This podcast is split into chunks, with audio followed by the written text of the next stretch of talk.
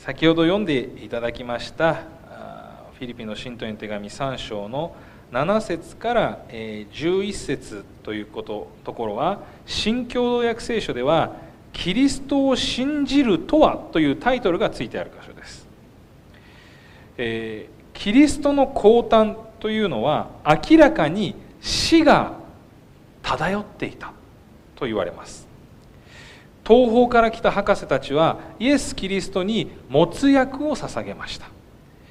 キリストの降誕の様子というのはイエス・キリストの十字架後の埋葬の様子と非常によく似ていました。これらのことからイエスの降誕には明らかにイエスの死が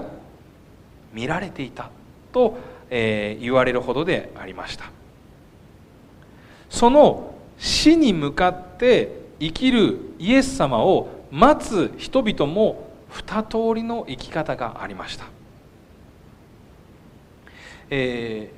つの生き方はイエス・キリストを受け入れられなかった組ですね。マタイによる福音書を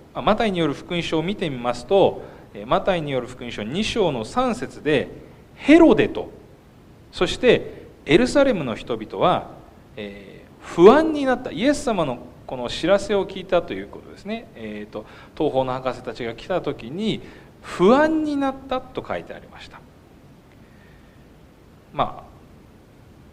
ここはちょっと本当は掘り下げたいところなんですけれども、今日のメインのところに行くためにさらっと言いますと、このヘロデは自分の身を案じる、つまり保身の気持ちになっていたので不安になったということですね。エルサレムの人々も同じでした。ヘロデと同様って書いてあります。彼らは自分たちがいわゆる王の座を奪われるという保身ではなくて、むしろ自分たちの生活にまた変化が来るのか、たびたび変わる指導者やまた政治が変わっていくことにうんざりしてた。そのうんざりしてた結果、救い主が来ての変化ですら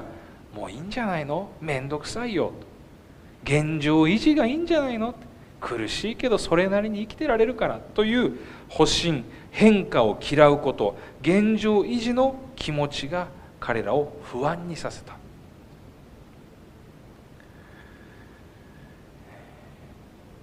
当時もですね、ここにいたこのエルサレムの人たちでも何かに支配されてたわけですね。国に支配されていたり、または習慣に支配されていたり、そういった支配下にありながらも、不満がありながらも、これ以上面倒くさくなったら嫌だからそのままでいいや。神と神の約束に対する信頼も希望も持たない生き方、その場が良ければいいんじゃないという生き方になっていました。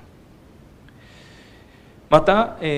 のマタイによる福音書では律法学者という生き方も出てきます。律法学者たちはこの東方の博士たちが来た時、彼らはどこにありますか、どこに救い主が生まれますかって言った時に、彼らははい三箇所の何章のあそこですねとすぐ答えが分かってたはずなんです。しかし彼らは自分で動こうとしなかった、そのところをですね、その箇所のことをですね、各時代の希望でですね、このように説明しています。東方の博士たちが来た後ですね、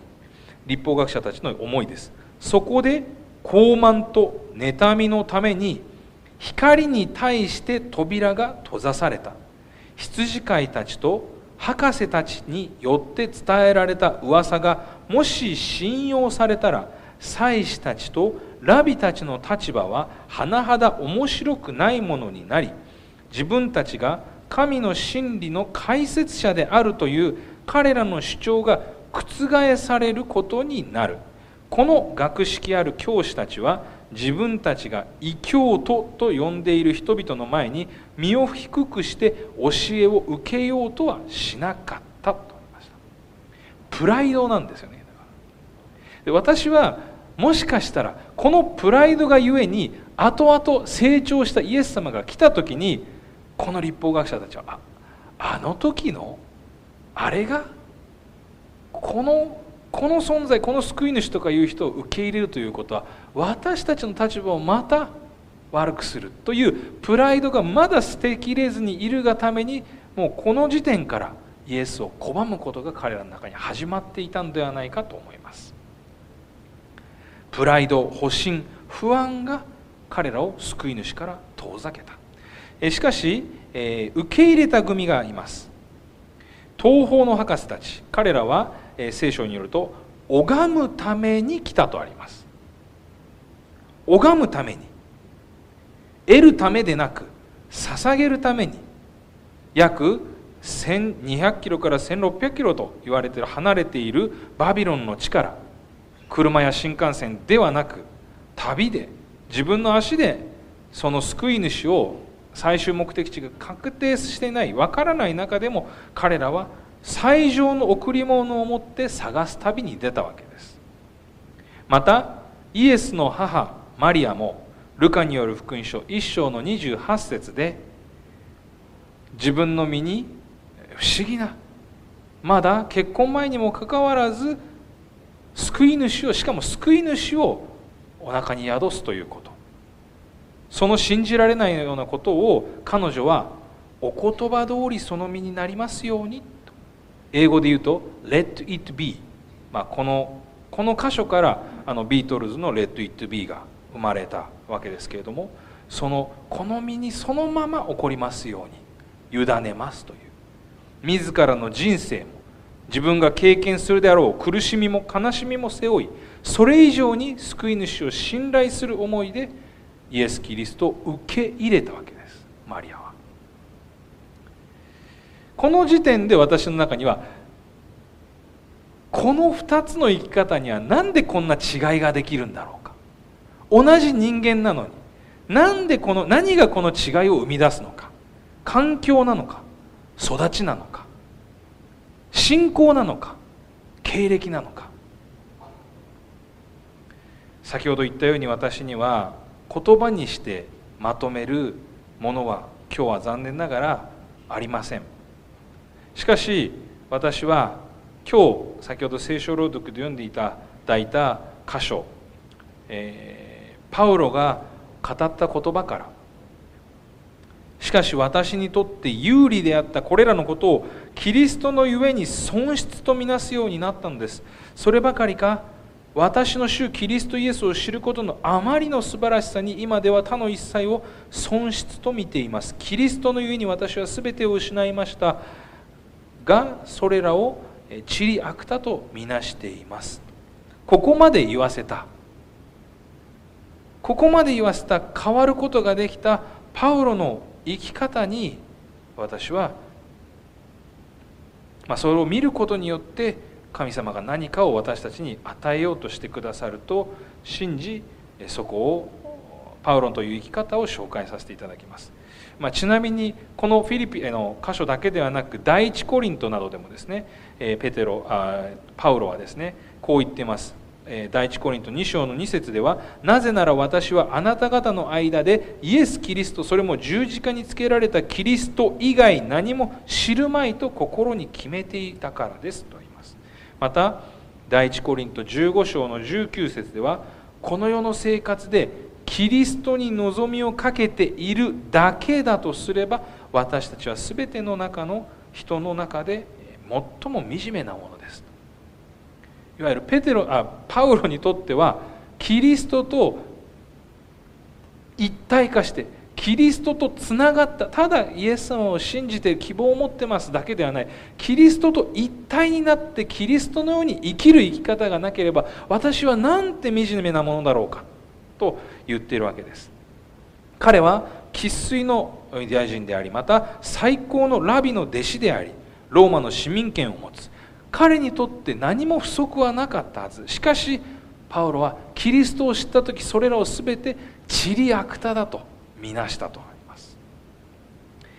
今日瞑想の言葉にはですね、私今週ずっと読んでいたこのイエスに出会った人々という本がありました。その中の一文を、書かせていただきました。ちょっと小さくなってしまったので、前にも映しながら読ませていただきます。一つの道を捨てて他の道を取ること自体はさして奇異なことではない。茨の道を選び取り屈折10年にして回転の技を成し遂げる者も稀ではない。だが彼パウロの転換はこの世の何をももってしても比べることは不可能である。キリストにあって生きるということが単なる望みに過ぎなかったとしたら、自分はこの世で最も憐れむべきものとなると彼が言うように、彼の転換は望み以外の何者でもなかった。パウロ誕生のゆえはただ一つ、それは十字架のイエスを知ったことであり、その深き認識から湧き上がる希望のゆえであった。彼の生体の全細胞はもはやこの知覚から離れては生きることも働くこともできなくなってしまった。イエスを知る、それは生の生きる生の根拠となり死の意味となった。彼は言う、私にとって生きることはキリストであり死ぬことは益である。これがこのイエスに出会った人々という中に書かれているものです。私今までですね、こういうメッセージをした時に大体、じゃあ皆さんイエス・キリストと出会うことが大事です、イエスと出会いましょうで終わってたように思います。でも私はこの時にですね、じゃあイエスの出会いって何、イエスと出会うってどういうこと、どうすれば会えるの、どこで会えるの、いつ会えるの、私は会ってるのという疑問を自分自身に投げかけました。その時にですね、私はこのパウロのこの、いわゆる、サウロが改心する箇所の、エレン・G・ホワイトのですね箇所をじっくり読む機会が与えられました。願わくばこの箇所が皆さんに神様からのメッセージを与えることと信じて、この箇所をしばらくちょっとですね読ませていただきます。ちょっと全部はさすがに長すぎるので、ちょっとずつ抜粋しながら読ませていただきます。少し長い箇所ですけれどもお聞きください。これはサウロがですね、使徒言行録9章で、イエス様と十字架にかかって昇天されたイエス様と会って、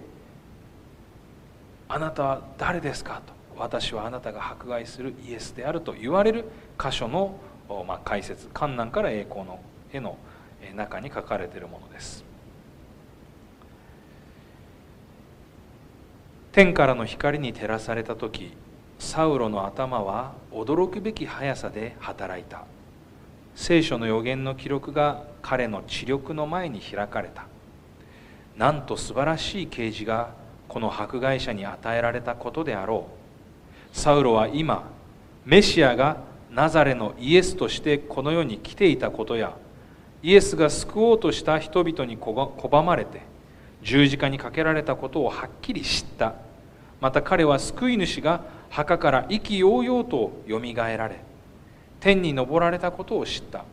その尊い啓示の瞬間にサウロは、救い主の十字架とそのよみがえりを証ししていたステパノがサウロの同意により犠牲となり、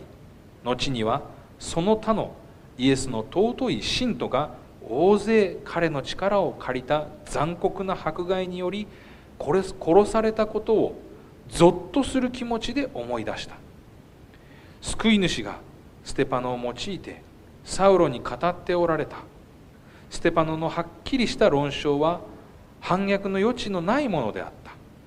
このユダヤ人の学者はキリストの栄光の光を反映している殉教者ステパノの顔を見た。それはちょうど天使の顔のように見えたのである。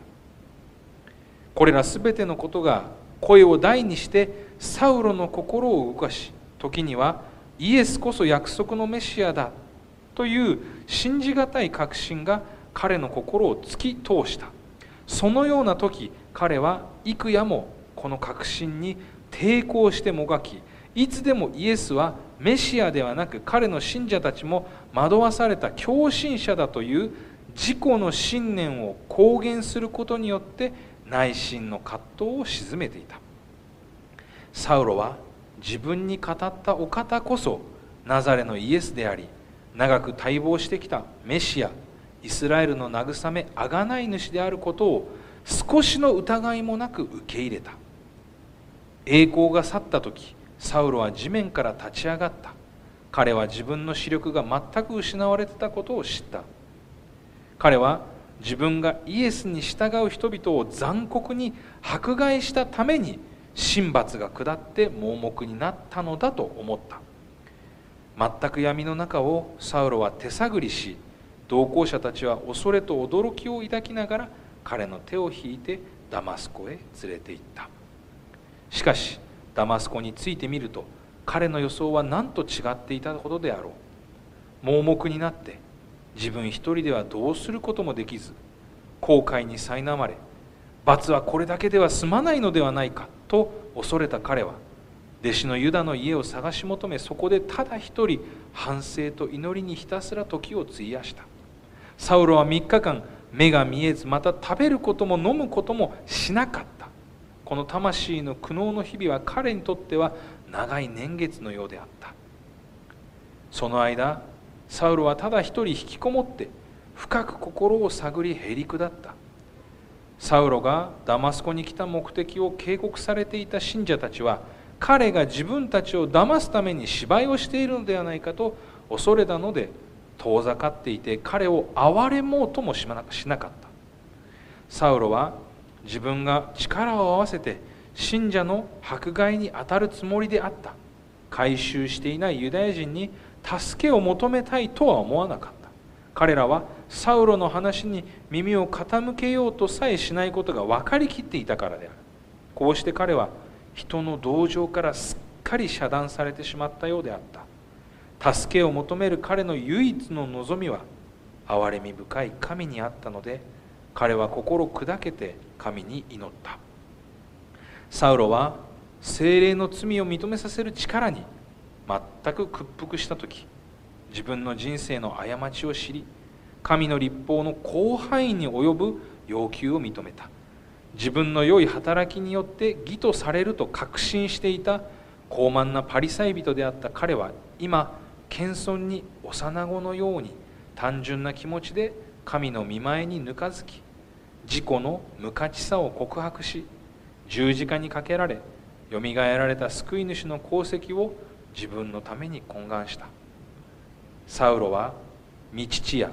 御子との完全な一致の霊的な交わりに入りたいと思い、自分が許されて受け入れられるようにと切に願って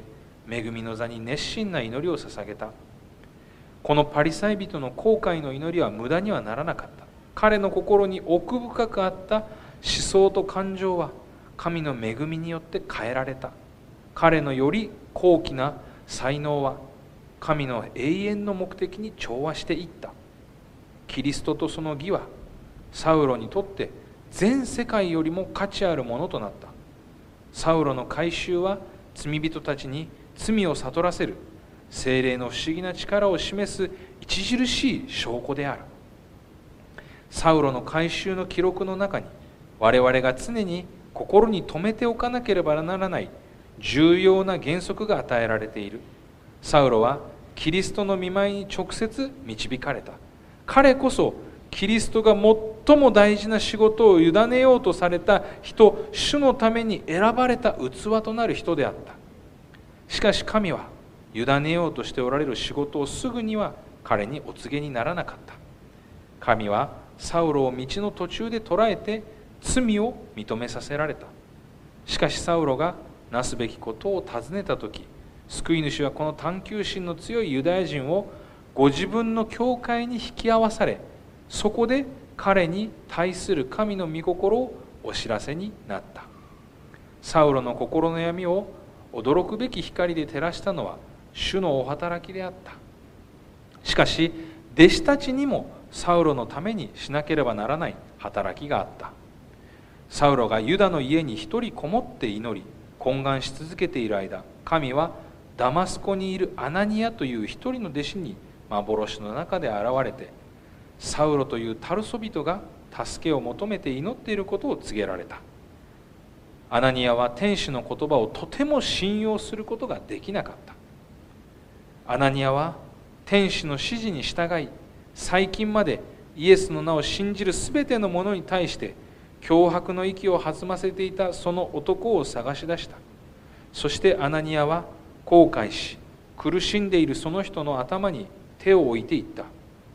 兄弟サウロよ、あなたが来る途中で現れた。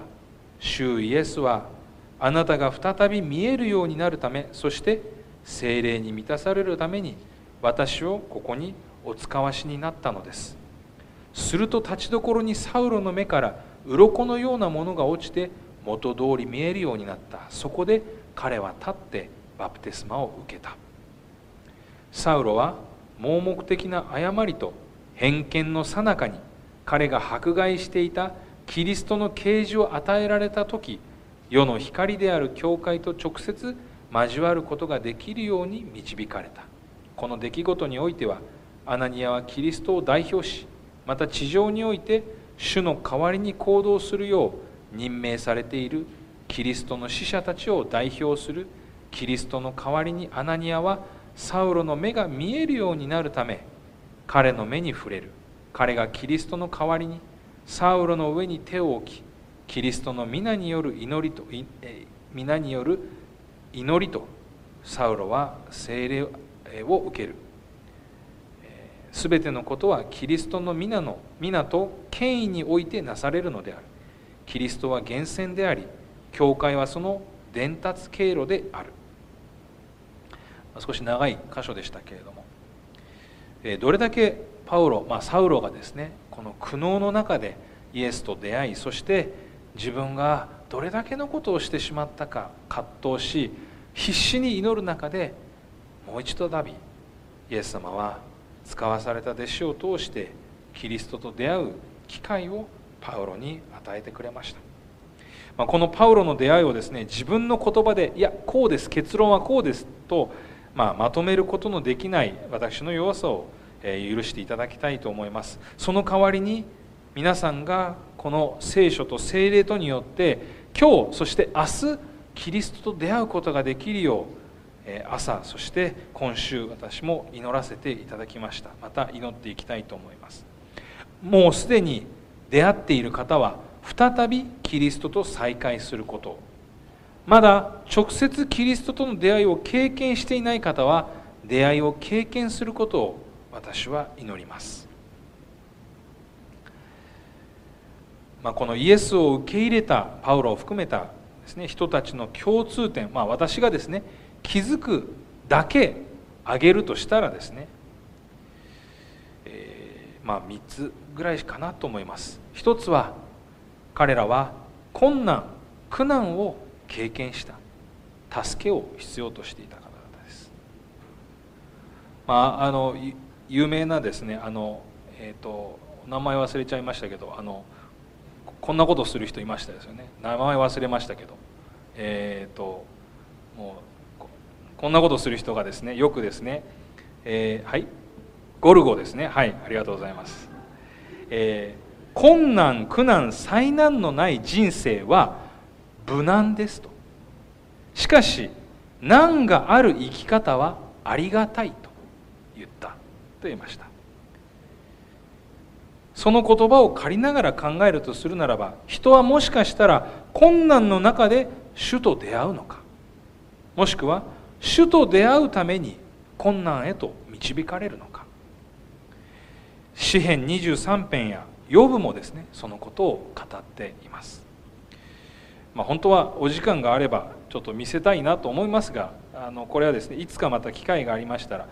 私がですね学生の頃、今現在天沼教会の主任牧師をされている近藤光健先生という方がですね、こんなふうな提案をしてくれました。皆さんの人生の一つの紙にですね、人生のいろいろな分岐点を書いてくださいと、いわゆる系図ですね。生まれてここ、そして現在がここ、その間中学校の時はこうだったなと、大学の時はこうだったなとかですね、グラフにして書いてみてください。そしてそのこのなんていうんですかね、下がったところ、上がったところなどにですね、どんな出来事があったか思い出してください。それを書いてください。そしてその中にですね、神様があなたのその紆余曲折あった、もしかしたらこういう、もしかしたらこうかもしれない、そのどこであなたが神様と出会ったか、どこであなたが神様の導きを経験したかも書き加えてください。私自身はそのグラフを自分でその神学科の授業の中で書いていくときに、自分の、いわゆるこう下がってる、自分の中では気持ちが落ち込んだり、底辺の経験をしているときに、多く私は神様と出会っているということに気づかされまし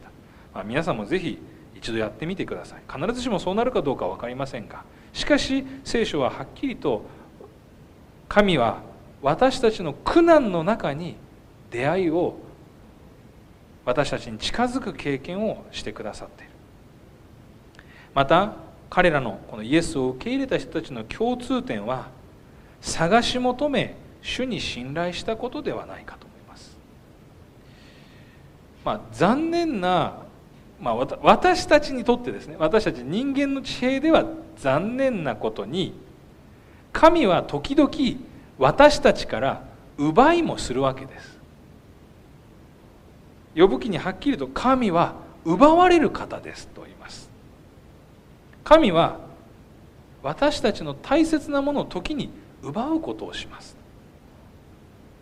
ちょうど先週ですね、ちょっと私ラー先生と、畜長のラー先生とお会いする機会があり、その時にラー先生がこんなことをおっしゃってくださいました。神様は私たちの拠り所としているところ、ものを奪うことがあります。そしてその時にこんな質問をします。あなたはいつになったら私を信頼するんだい。そして私たちが拠り所にしているものをまた奪う時、あなたはいつになったら私を信頼して私に頼るんだい。昨晩私がですね、このことをどうやってまとめたらいいんだろう、どうしたら、神との出会いって何だろうって、もう昨日の晩も混乱している時に、ちょっとした、本当にちょっとした不思議な経験がありました。ちょっとこういろんなヒントがないかなと、いろんなものをこう探している時に、たまたま三育同窓会という Facebook のですね、中に動画がアップされた通知がポンと出てきました。そこにはですね、YouTube の中でですね、CGN チャンネル、ジャパンチャンネルというところでですね、ドキュメンタリーで、放蕩息子たちの帰る場所というですね、ドキュメンタリーが流されていました。そこには元ヤクザの過去を持つ牧師たちの対談がありました。そしてその中で語られていることというのは、まさにキリストとの出会いが語られていました。結果私はそれを見てもですね、じゃあキリストとの出会いってこうですっていうものはありませんでした。しかしこの中で大切なものが奪われ、彼らがですね、拠り所としていたものが奪われ、孤独の中にあってキリストと出会い、キリストが使わされた方によって立ち上がらせてもらっていた経験をちょうど語っていました。で、その中でもですね、まさにパウロのようだねということを言っていました。ですね、興味がある方は YouTube でですね、放蕩息子たちの帰る場所と検索していただければ出てくると思います。私たちに出会おうとして、歩み寄ってくださる神様がおられる。その歩み寄る時に、時として神様は私たちがしっかりと神の顔を見えるように、私たちが武装して、私たちが持っていたものを取り除ける可能性もある。しかしそれは全て私が神と出会うために必要な経験である。そして3つ目に、彼らは聖書の約束を素直に受けたということではないかと思います。本当にキリストとの出会いっていうのは何なのか、私もどう言っていいか分かりません。しかしですね、このイエスに出会った人々というところで、この著者の高田英二さんという方はですね、一番最初にこんな言葉を残しています。はじめにというところでですね、こういう言葉です。ちょっと全部は読めませんので、その部分を読みたいと思います。唯一確信できることは、キリストとの出会いは私たちの人生を180度変える。イエスと出会った人々は、イエスという強烈な人格において、何にも比べることのできぬ、また消すことのできない何かを体験したに違いない。よかったと思ったんですよね。あ、私だけじゃないんだ。何かとしか言えないのね。でもキリストとの出会いの中で何かを体験したに違いない。あるいはイエスのあまりに大きく、彼のあまりに小さきゆえに戸惑い、その出会いの真の意味に目覚めるまでになお幾度かつまずき迷わねばならなかったと思う。私はイエスと出会った人々の体験した何かを大切にしたい。聖書を真っ向からかざして信仰の弱さに鞭打つようなことは慎みたい。ただ彼らのつまずき、迷いにもかかわらず、常に彼らをその歩みゆく真実な将来へと導いた福音の力に私は驚く。その驚きが私を駆り立てるのである。人間を挫折と迷いの中から立ち上がらせ、その将来へと導く力、それこそ歴史を導く主体のエネルギーに他ならない。少し飛ばしまして、信じざるを得ないがゆえに信じるのである。それはまさしくあの真実な主体であるイエスのなせる技である。そうでなくてどうしてつまずき迷った者がもう一度立ち上がり歩むことができただろうか。イエスはその出会いたもうたすべての人をそのように生かした。イエスと出会った人々はそのような仕方で生きることを学んだ。ありました。そのような生き方を受けたパウロは、私はキリスト以外には何者も誇りとしないということを強がりでなく、心の拠り所として私たちに伝えてくださいました。まとめることのできないこのですね、イエス様との出会いをですね、皆さんが今日明日と、経験することができるようにですね、心からお祈りしたいと思います。苦難の中にあったり、キリストとの出会いを経験するために奪われる、失う経験をするかもしれない。その中にあってもキリストと皆様が出会われることを心からお祈りいたします。このメディアはオーディオバースの提供でお送りしました。オーディオバースでは福音を広めるためにお説教やセミナーなどの音声・映像の無料配信を行っています。詳しくは http://www.audioverse.org へアクセスしてください。